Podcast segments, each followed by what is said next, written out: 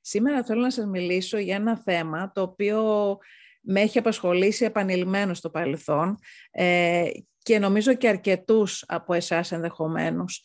Ε, είναι η αναβλητικότητα.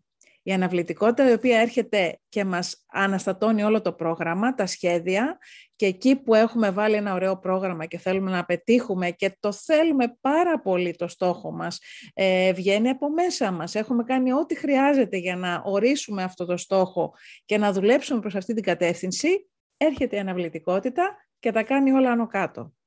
Γιατί σημαίνει αυτό; Ακόμα και πιο πετυχημένοι άνθρωποι, ξέρετε, πάσχουν από αναβλητικότητα.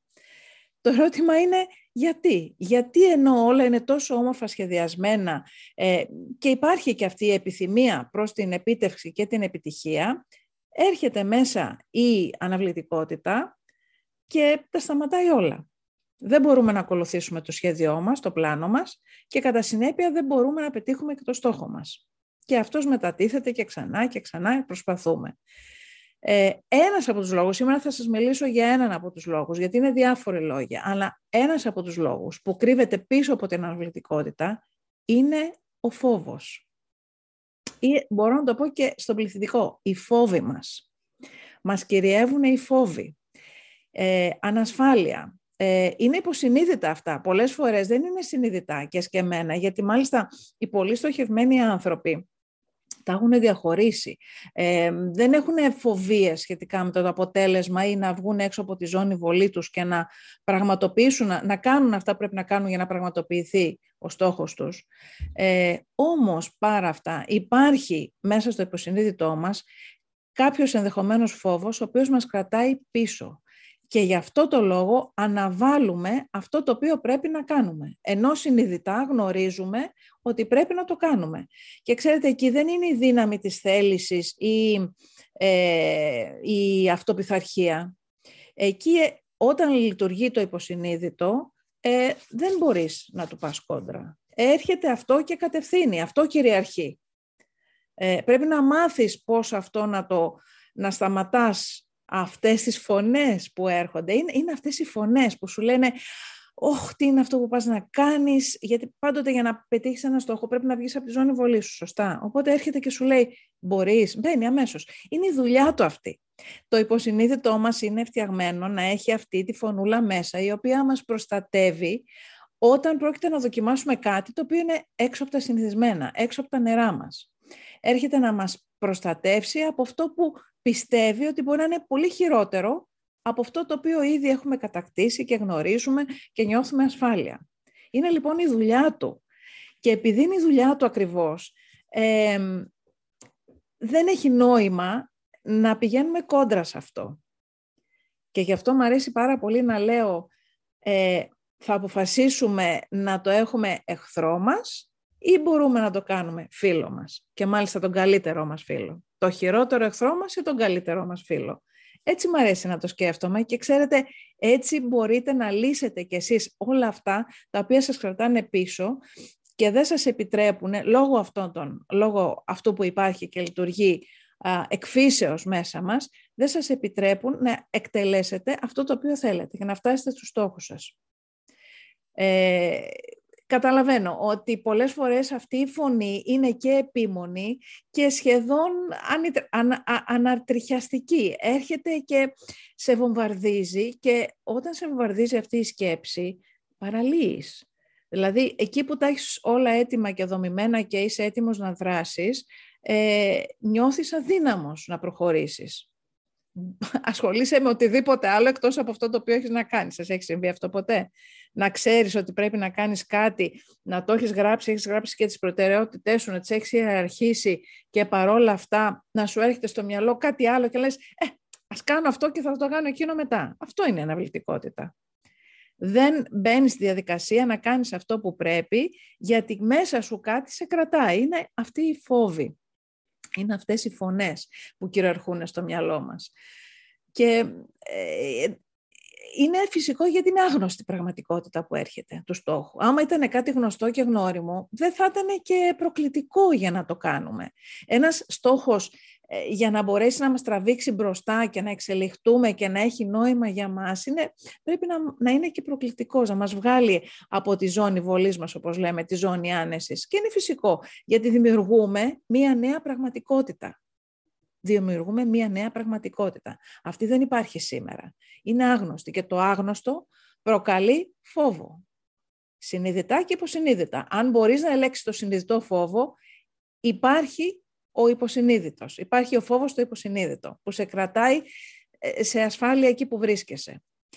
Ε, οπότε, τι, τι μπορείς να κάνεις γι' αυτό; Ε, τρία πράγματα. Τρία πράγματα που πιστεύω ότι τουλάχιστον για αρχή ε, είναι κάτι το οποίο εμένα προσωπικά με έχει βοηθήσει πάρα πολύ, αλλά ισχυρίζονται και οι ειδικοί ότι είναι ό,τι καλύτερο μπορείς να κάνεις. Το πρώτο απ' όλα είναι να αναγνωρίσεις ότι υπάρχει αυτή η φωνή.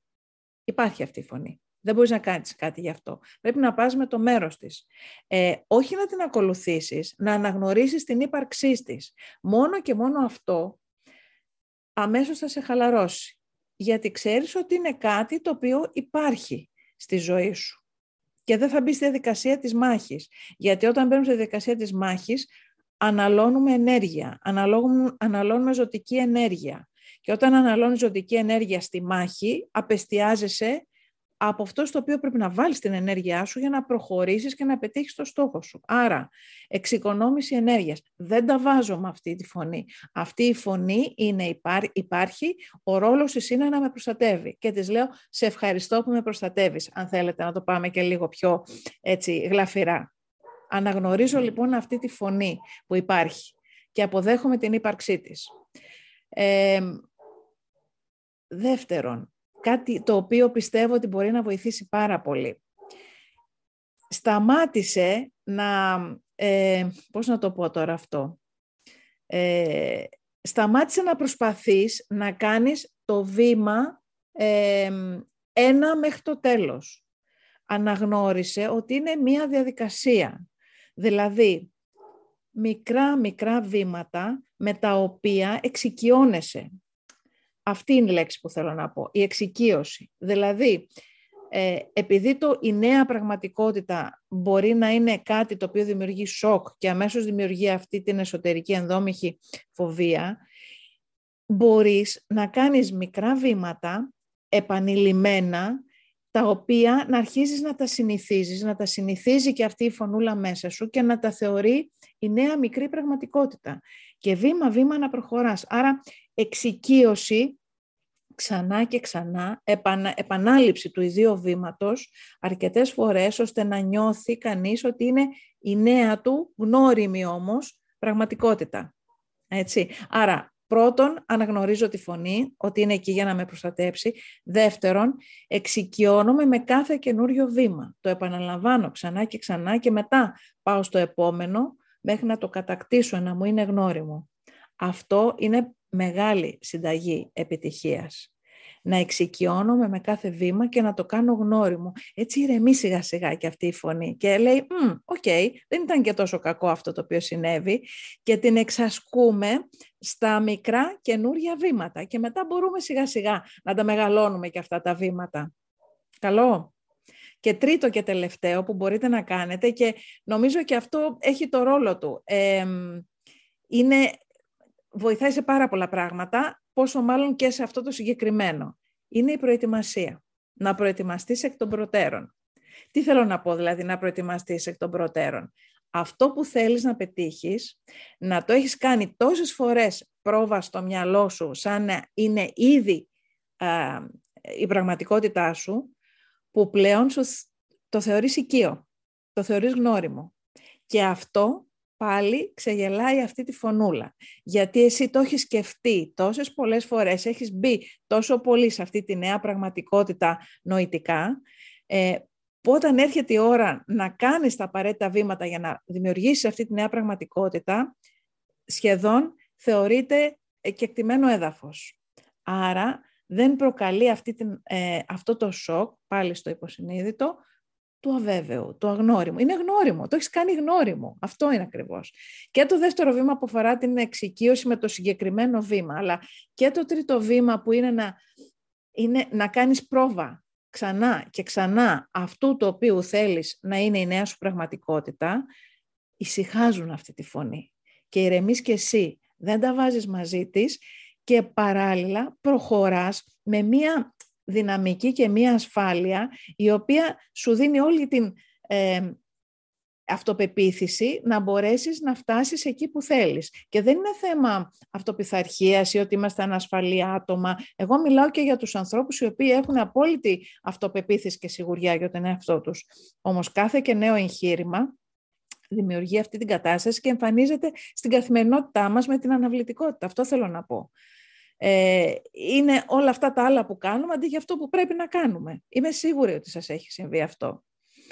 Λοιπόν, οπότε την επόμενη φορά που θα νιώσετε ότι καθυστερείτε να κάνετε κάτι το οποίο θα σας οδηγούσε εκεί που θέλετε ε, να καταλήξετε, στο δρόμο που πρέπει να πάρετε και στα βήματα που πρέπει να κάνετε για να καταλήξετε στο συγκεκριμένο αποτέλεσμα που έχετε ορίσει μέσα από το στόχο σας, κάντε αυτή τη φωνή τον καλύτερο φίλο σας και όχι τον χειρότερο εχθρό σας. Δοκιμάστε το και θα με θυμηθείτε. Μέχρι την επόμενη φορά, κερδίστε το παιχνίδι και απολαύστε τη διαδρομή. Θα τα πούμε σύντομα και με άλλες αιτίες οι οποίες δημιουργούν την αναβλητικότητα στη ζωή μας και καθυστερούν την επίτευξη των στόχων μας, είτε προσωπικών είτε επαγγελματικών. Σας χαιρετώ για τώρα.